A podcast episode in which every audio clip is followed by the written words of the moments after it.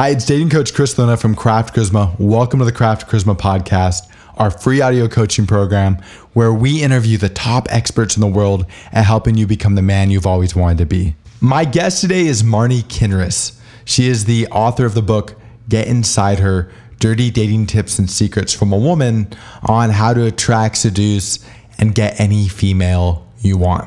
She is the founder of the winggirlmethod.com and has been featured on MTV, The Dr. Drew Show, Fox News, and Men's Health. Marni, can you tell me a little bit about yourself, how you got into what you do, and exactly what it is that you do? Um, yeah. Uh, okay. So how I got into what I do, I, I totally got into it by accident. The truth is, is that I've been a wing girl uh, for my friends forever. I've been helping them get girls, helping them understand girls, explaining women to them, introducing them to women and overall helping them be better with women again for my entire life. But when I moved out to Los Angeles, I randomly went to a singles mixer at a rabbi's house with one of my best friends who was just newly single. And I actually just started dating my now husband a month earlier. So I was just window shopping just in case. Um, and we went to this singles mixer and nobody was talking to each other. Like literally, the room was separated where it was boys on one side and girls on the other side. So I started grabbing men and I started pulling them over to women, being their icebreaker, telling them what to say, what not to say, uh, untuck your shirt, tuck in your shirt, do this, do that. And by the end of the night, people were interacting with each other, they were making out with each other, they were exchanging phone numbers. So I went home and I, you know, was a little bit tipsy from you know the buzz of the evening and then also the open bar and i said to my roommate who was a guy and an entrepreneur and i said you know what I love what I did tonight. I would love to be a wing girl. And I, that term had never been used before. And he said to me, okay, what does that entail? And I said, well, I'll help guys meet girls. I'll break the ice for them and I'll tell them everything that women are thinking, what they want, what they don't want, what turns them on, what turns them off. And he said to me, he's like, guys don't care about what women think. They just want to get girls. And I was like, yeah, I don't know if that's true. So I marched into my bedroom like 1.30 in the morning i put an ad on craigslist saying what better way to attract bees than with honey let me do all the dirty work for you I'll be your wing girl. And by the next morning, I had over 75 responses. So from there, I just started. So initially, it was me and one other wing girl would go out with a guy and pick up women for men. And that worked out really well. But then I had way too high of a demand for it from guys from all over the country. So I transferred into what I do now, which is the Wing Girl Method. And that's providing uh, advice, guidance, and direction to men all over the world on how to attract, date, seduce, and get the women they want. So it's got, you know, I've got tons of resources, programs, at home programs that you, you can do yourself. Because the truth is, is that if you need a woman to be with women, then you're not really much of a man. So I teach I teach men how to be the men that they've always wanted to be. I know that's a long-winded answer, but that's how I started and that's how I'm I'm here today 10 years later. What are some of the co- most common mistakes that men make when they approach women? Well, the biggest mistake that I notice is that men don't actually approach the women they want. They approach the women that they can get. Because it's a lot easier to approach a woman that doesn't intimidate you, that maybe isn't as pretty as you'd like her to be, that doesn't make you feel nervous and, and possibly have feelings of, oh, I'm going to be rejected by this girl. So a lot of men go after what they can get as opposed to what they want, which leaves them feeling, you know, a little bit emasculated, uh, disappointed, and down on themselves. So what I do is I teach them to go after who they want and what they want so that they can actually end up with who they want and what they want and feel like the masculine men that they should be. You talk about help me eyes as a main sign that a girl isn't into a guy. Can you first explain kind of what that means? Yeah. Oh my God, the help me eyes. So I've been doing this forever and I didn't realize that it was a thing that guys never noticed. So women um, are very subtle, right? Everything about them is subtle, the way they flirt. That's why it's so difficult for men to read what it is that they want and what they're trying to say because everything we do is very subtle. The reason it's subtle is there's whole like, you know, evolutionary reasons for it. But, you know, back in the cave, women would have to learn to read subtleties and they would also have to learn how to express subtleties so that they can protect their cave. Now, how it's used, these subtleties, like the help me eyes, are to protect themselves in the in the world. So if I'm out, for example, and I am with my female friends and I'm talking to this guy that I don't really want to be talking to, I will give the help me eyes to one of my friends, or even like some strange woman if I can't even find any of my friends, like stranger one and it's like a little tiny movement in the eyes. It's like a forced I'm doing it right now, but as if you can see it. But it's like a forced eye movement where it's lasering in on another woman and it signals to them that I need assistance and want to break away from talking to this guy. And literally, she can feel me doing it, even if if she's not fully paying attention to me. But as soon as she does, if she's a good girl, she will come over and help me get away from this guy and make an excuse like, "Oh my God, this guy's being so mean to me," or "I have to go," or "Our house is burnt down," whatever it is. And she will come swoop in, save me, and pull me away from talking to this guy. So a lot of guys think that, "Oh great, this bitch totally cockblocked me." But what really happened was this girl wasn't into you in the first place. You were possibly creeping her out, boring her, or um, she just wasn't into you anymore. So she wanted to get away. So that is the Help Me Eyes. And I have a video of it on my site, winggirlmethod.com. If you go to the free advice section, there's a video of the Help Me Eyes. So you can actually see me doing it. Yeah, I mean, it's funny I, when you talk about kind of this idea of Help Me Eyes, because I, I, know that's true, but th- there's another element there, and, and maybe you can talk about it. Oftentimes, if there's a judgmental friend in the group, uh, or a judgmental person in the group, the person will look to that person not to be helped, but for guidance on what they should do next. Do you know? Are, are you aware of what I'm talking um, about? Yeah, I don't know if it's always the judgmental person, but it's typically always the leader it's as leader, well. Yeah, yeah. Yeah. So I, I wouldn't say that it's always judgment. It's somebody whose opinion you value or trust. Correct. So you look to them to sort of see how you should be thinking and acting. Yeah, it's, it's, something that's really interesting. I don't think a lot of people realize that when women are making this eye contact to each other, th- that that's what they're doing. In some situations, they're asking for help. Other situations, they're asking for guidance. And I agree with you. I don't think judgment isn't always the correct word, but whoever is in the position of power, whoever the leader is, is in a position of judgment. And, uh, for sure. And so I think that's a, it's something that people just don't really talk about, but I've observed. For sure. Everything that women do is very subtle, right? So like, I, like, if there's a group of three women and a one guy, we can be having a whole internal language through subtleties of our body language, of our voice tonality, and you know of our of our facial gestures that you may not be able to pick up on. It's funny because uh, people always say that guys are they they are oblivious, but the reality is it's a it's just a skill set that you pick up, and and I would say even like when my interactions, there's very seldom do I find I can't remember the last time I met a woman where I thought, felt like she had a higher level of kind of emotional intelligence than I do.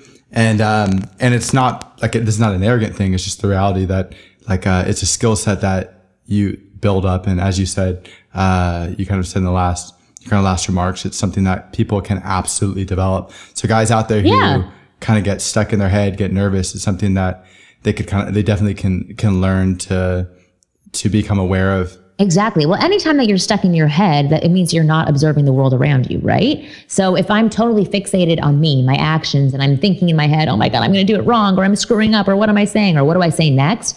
How am I ever going to take a moment to be able to focus on the world around me? So if you can start focusing on others around you and watching their body language and their body movements. Just at first for practice, you can still be nervous and scared and a little bit in your head. But what it does is it really helps you understand what's going on around you and gets you outside of your head so that you can at least be perceived as somebody who's a little bit more calm than you typically are. No, this is good. For a guy who's trying to kind of recover from the help me eyes, is there anything that he can do uh, whether it's approached later in the night, whether it's something you can do in the situation. Um, yeah, you can call it out. You can just say, "I see what's happening here." Okay, so you did the help me eyes to me. Where, and then you take a step back and you go, "All right, let's start over again, ladies." You can just start, start teasing them about it. You can challenge them about it. You can say, "All right, let's let's see if I can actually pick up on this." You go talk to that guy and do the help me eyes and I'll I'll tell you when I see it. And like you can turn it into a complete game because then you're saying I get you, I understand you, I saw the subtlety and even called out, which is pretty cool of you to do rather than like curling up into a ball and cry in the corner like a lot of men do because they've been shot down. Yeah, that's a great suggestion.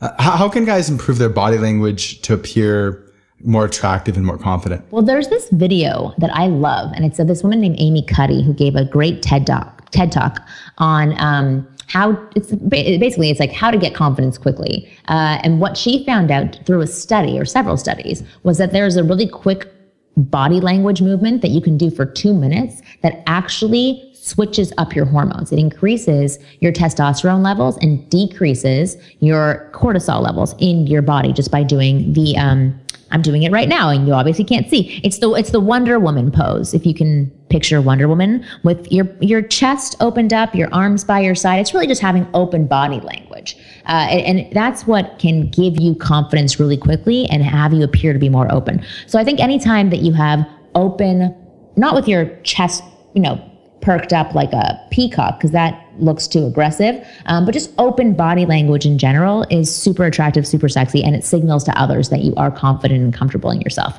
The, the negatives to body language or the not to do body language is slouched over, no eye contact, looking at the ground, uh, arms crossed in front of you.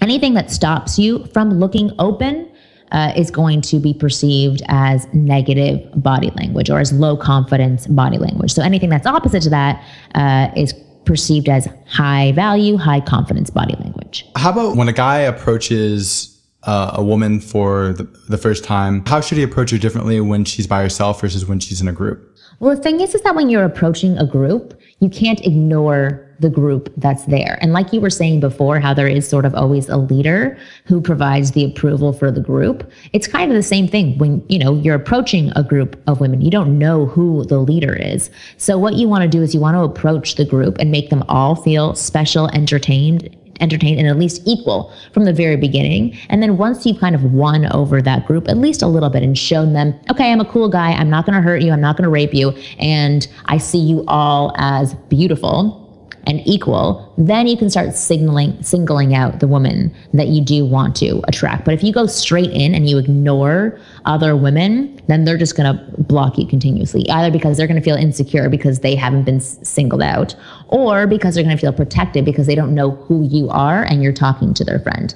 So there's either, you know, uh, some insecurity, some jealousy, or some protection going on. So you always want to enjoy it I can't speak today. It's, it's 9 a.m. on a Monday. I can't speak. You want to uh, engage the entire group first and then single out the one that you want to talk to.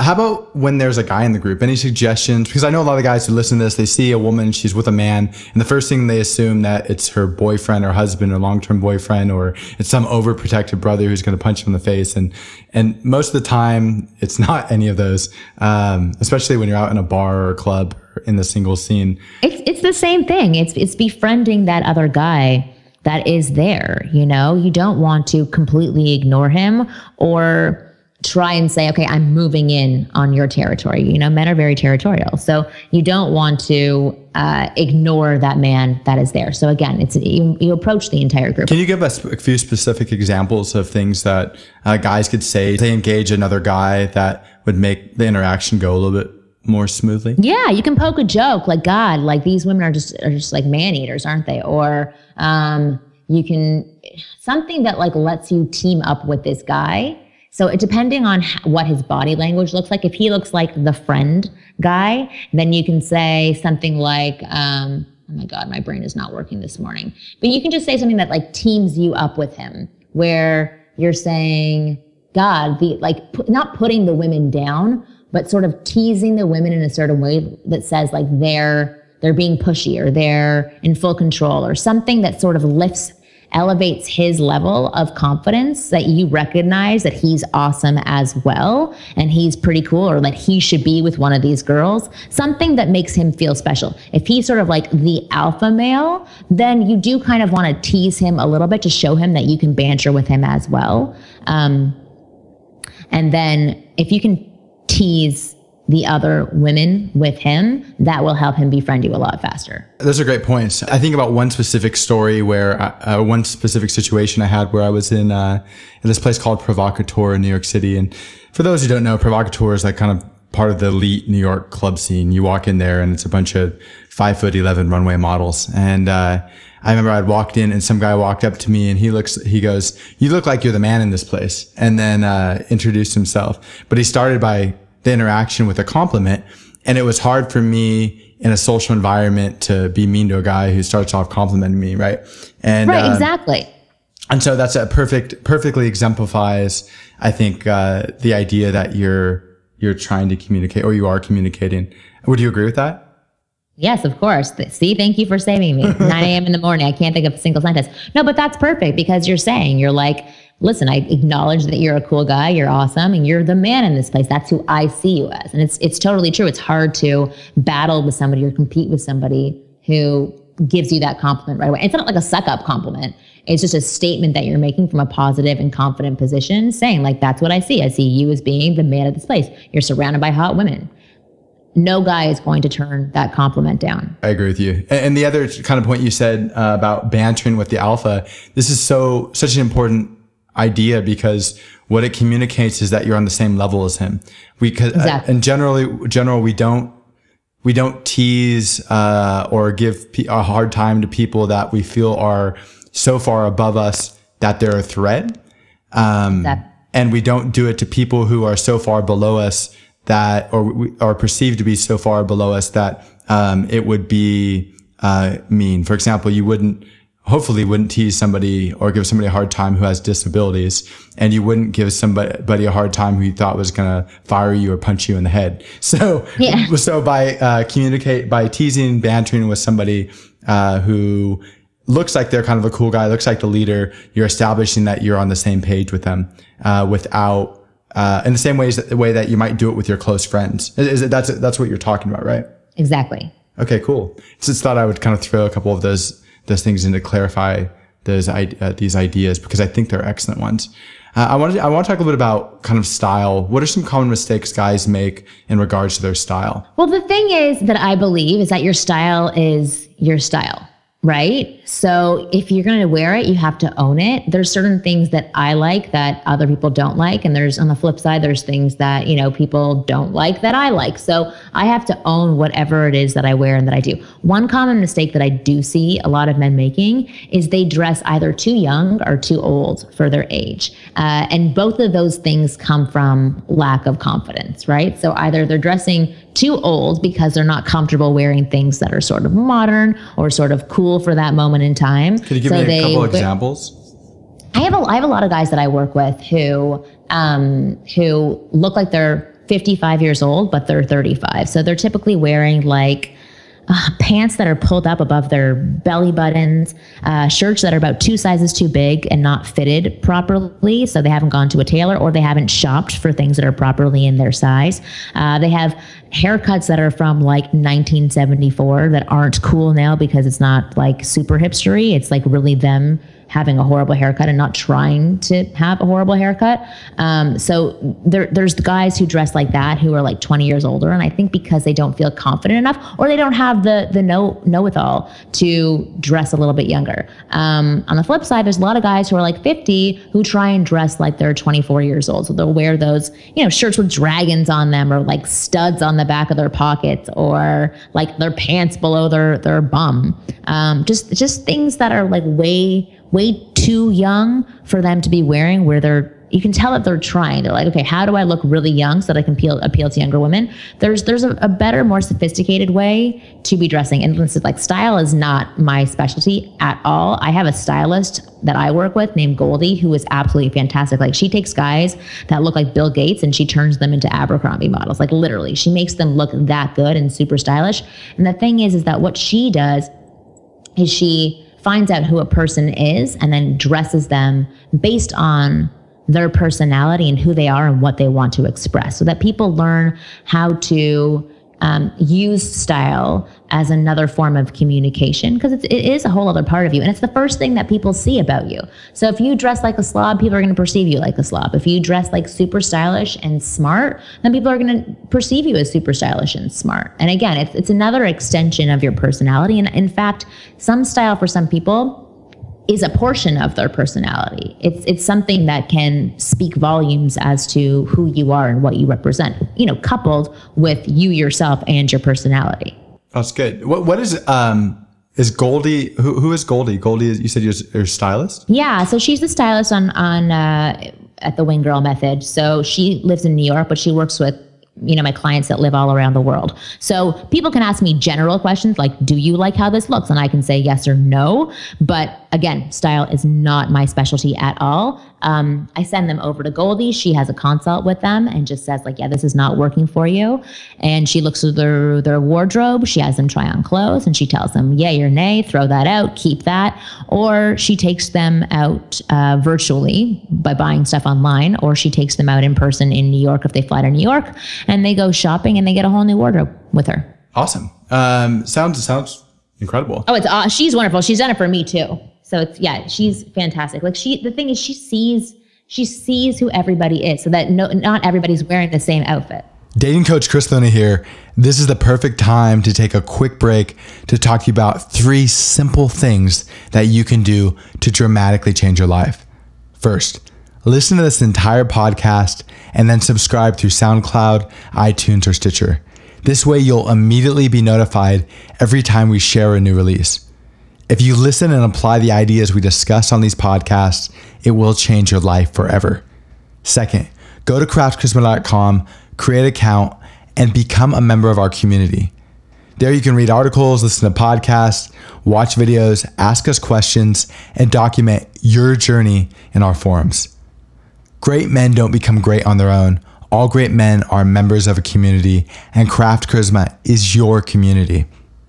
Finally, if you're serious, and I know that you are, about making massive changes to your life as quickly as possible, check out our live coaching programs on our website.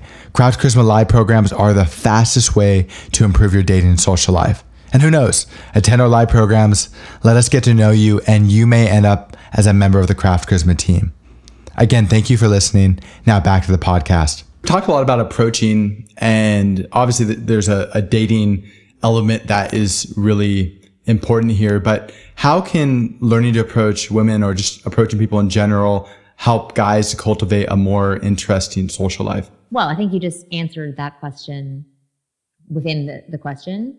The thing is, okay, for, for, I'll give you my, my background. So for me, I used to be really shy, really anxious, really uncomfortable, okay, which kept me indoors, not really socializing with anybody, not opening my mouth up um, to speak to other individuals, which cut me off from all possible opportunities, either new friendships, uh, new work colleagues, new anything, anything that could possibly lead to something fun, interesting, or even negative that I can learn from. Experiences. That's what I was cutting myself off from, from living in my head, being shy, uh, and having complete approach anxiety. So I had a stroke when I was 20 years old. And after I recovered from that stroke, I said to myself that I am not going to live how I was living before because how I was living before is actually what caused my stroke, stroke because all of the stress that I was putting onto myself. Um, and I really wanted to live like the person I saw myself being outgoing, funny. I knew I could be that person. I was just holding back on myself. So I gave myself every exercise that I have within the Wing Girl method in the section for building your confidence. That's what I gave to myself. That's why I know that it works. Uh, and that's why I was able to overcome being shy or uh, not expressing myself, being decisive, having an opinion. And once I was able to do all of those things, speak my mind, speak up for myself, not be intimidated by other people, um, show value to other individuals, that's when opportunities came my way whether it was opportunities with men or opportunities with women or opportunities for friends or opportunities for work. Opportunities only come if you open your mouth and ask for them and show that you're actually somebody that's participating in society. If not, things are going to pass by you at every single day. If I walk around the world with my head down, how am I going to see what's around me for me to participate in? And for, you know, I, am going to lose out on so many things happening in my life. So, um, that's the answer to your question is that if you start working on all of these skills, it not only helps you with women, it helps you in every area of your life because it builds your confidence. Uh, it opens your eyes and it allows you to be seen by other people. That's good. You talked about your transition, and I think that's, I mean, that's amazing.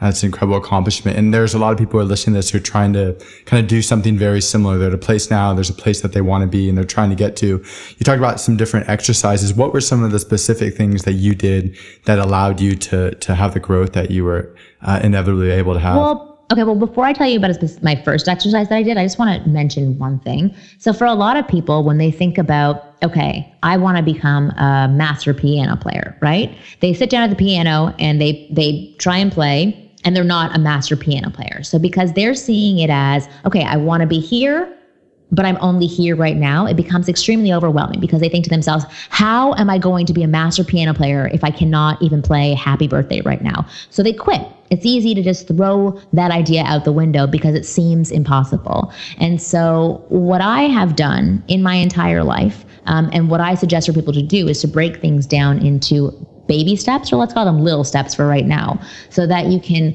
go through each little step and then those things you can actually achieve and overcome rather than aiming for the I'm going to be a master at X, Y, and Z.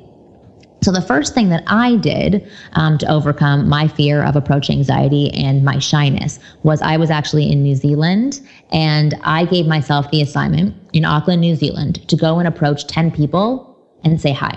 And for me, that used to be the scariest thing in the world to do. I know for a lot of people it is. Because the thing is, is that if I can't even say hi to like an ugly stranger on a park bench, then I'm going to have a really hard time saying hi and initiating conversation with somebody that I perceive as high value and somebody I potentially want to be friends with. So that exercise actually took me over two hours to do it was really hard for me. I was very scared. Um, I like literally felt like I was going to throw up the entire time.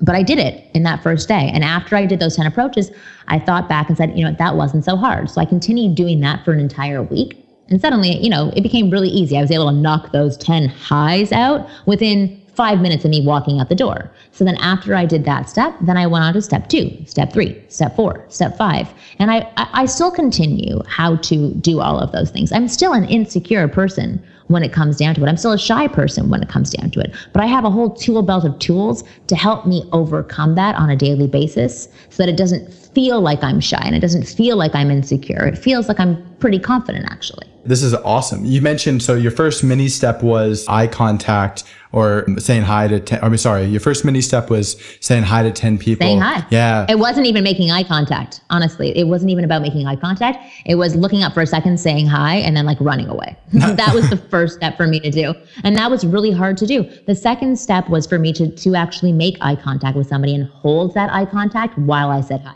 Third step was for me to ask an open-ended question. So do you, uh, how's your day going today? Um, uh, like I would ask an opinion opener or things that would that would uh, give people an opportunity to give me more than a yes or no answer or yes or no response back to my question. And then the next exercise was me was for me to hold eye contact while they were giving their responses. And then I just built it up from there. Other exercises that I've done as well are, you know, things that play around with my body language because I wanted to see how I felt walking a certain way and I wanted to see how I was perceived walking a certain way. So playing around with the way that I was walking, playing around with the way that I was standing, playing around with uh, where my hands were. And that that gave me an opportunity to feel something different in my body and see what a different um, body movement would do for me. Similar to that exercise I told you from Amy Cuddy. Like if you do stand a certain way, it can actually make you feel something. Like your body language can dictate how you're feeling. So you've heard that before, right? Absolutely. The close correlation between your physiology yeah. and your emotions. Yeah, exactly. So if you have a smile on your face and you keep having a smile, like your body is going to follow suit. Your body's like, okay, well, I'm happy. So that's exactly what I, I, I did. I held my body language in different ways to see how I would actually feel. I would even do negative body language to see how people would perceive me if I had negative body language, and then I would switch it up on them so that I would suddenly have positive body language and see how their body language followed suit depending on what I was showing to them. Oh, this is excellent. I mean, there's a lot of elements of CBT, it sounds like. What's CBT? Cognitive behavioral therapy. Essentially, it's very similar. You break things up into small steps and you constantly check in and essentially you're building, you called them little steps, but they're, you're building little bricks. Yeah. Connectors, building your, yourself up one brick at a time. Same type of idea, but it's really quite good. It made me think of another story too of a friend of mine. Uh, his name's Eric Kapaj. He writes for, for the New York Times. And one day I was walking through the Times with him and he showed me this picture of JFK. He was saying how John F. Kennedy was good with women, which doesn't surprise me. right. And uh, well, well before he was president, he was like a young man. Uh, there's a story where one of his buddies said, "Well, you're just you're just, you just do well with women because you're a Kennedy. And he goes, no, I don't. You could be me for today. We're going to go out to this party. Just tell everyone you're me and I'll be you. And it's going to end up the same way. According to the story, that's exactly what happened.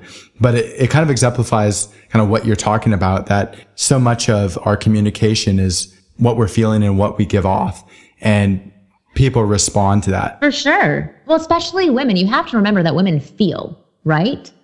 So they they you know it's not about what you're saying it's about how you're actually saying something that they can they can get a sense of who you are. It's how they're that's how they actually evaluate you whether you're good or you're bad or you're attractive or you're not attractive. Like if I see a man from across the room I can feel him. I can feel his character. I can feel his strength. I can feel his confidence.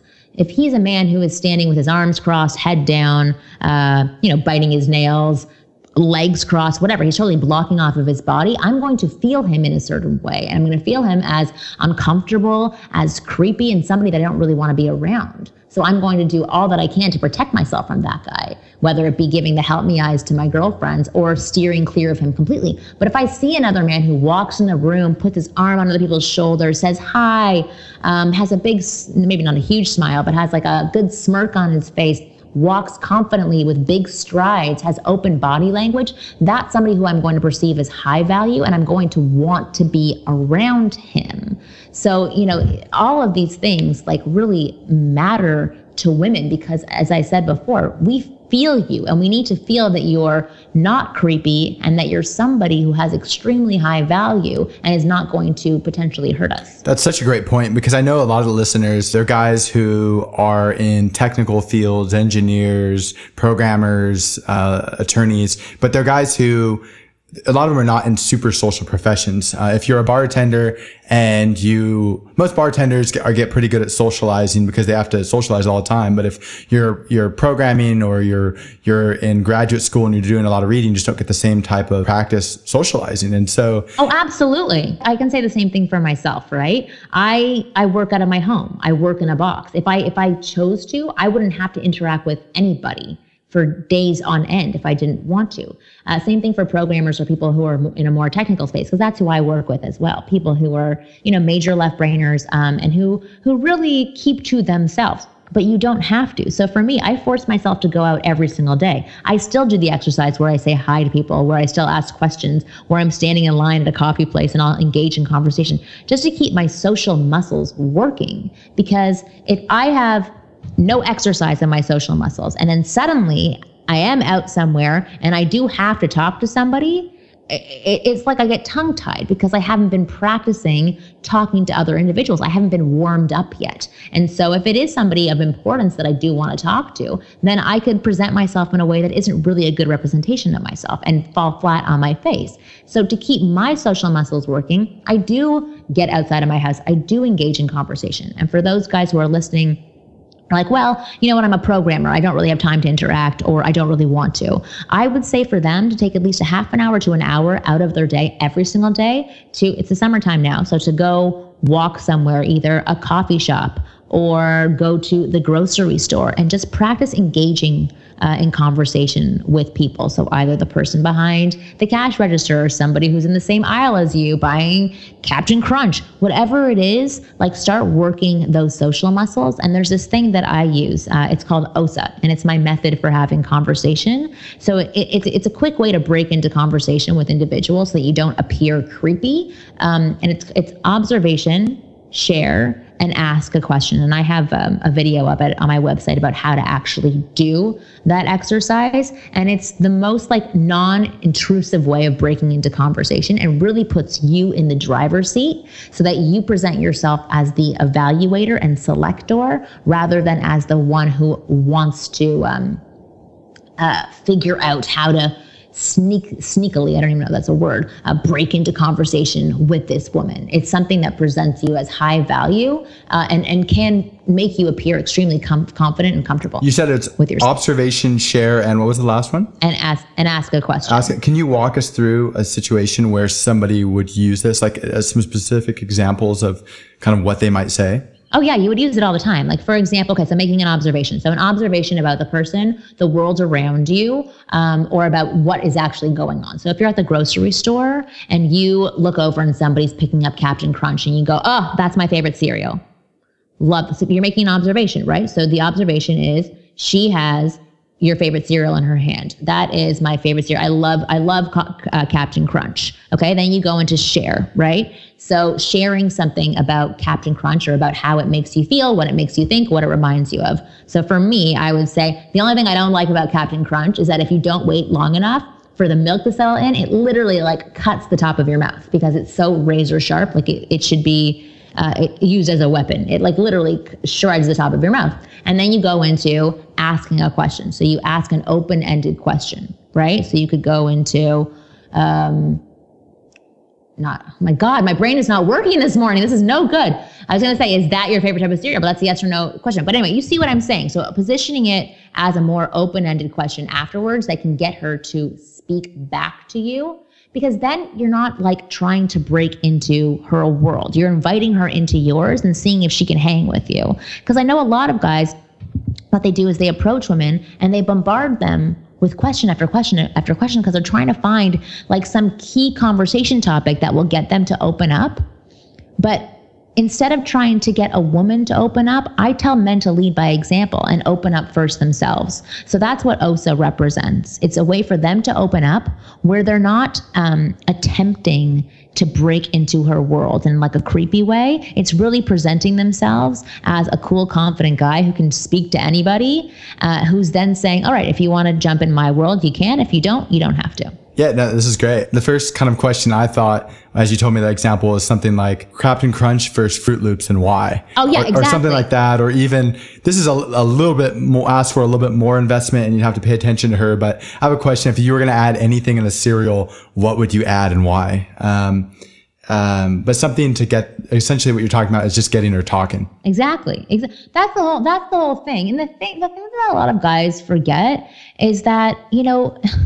It, you, don't need permission to talk to somebody. You can approach any person that you want to. And I think that a lot of guys put this vibe out there of like me, like me, like me, like me, like me, but they don't really give anything to the woman that they may possibly like. So for the guys who are listening now, you have to remember that this woman has to present herself as well to you. You're awesome. You're listening to this podcast, which means you're a man who's trying to up his value and better himself, right? So that that deserves a huge pat on the back and huge recognition for yourself as a man of value because most people don't work on bettering themselves and making themselves a better version of themselves. So um, women are not there for you to please it, it, it goes both ways. You get to select the women that you want in your life as well. And I think OSA is a really great way to break into conversation with a woman so that you give her opportunity to see what you're about and who you are. And you also present her with the option of giving her space to express herself. So then you can say, okay, you're cool. I can hang with you.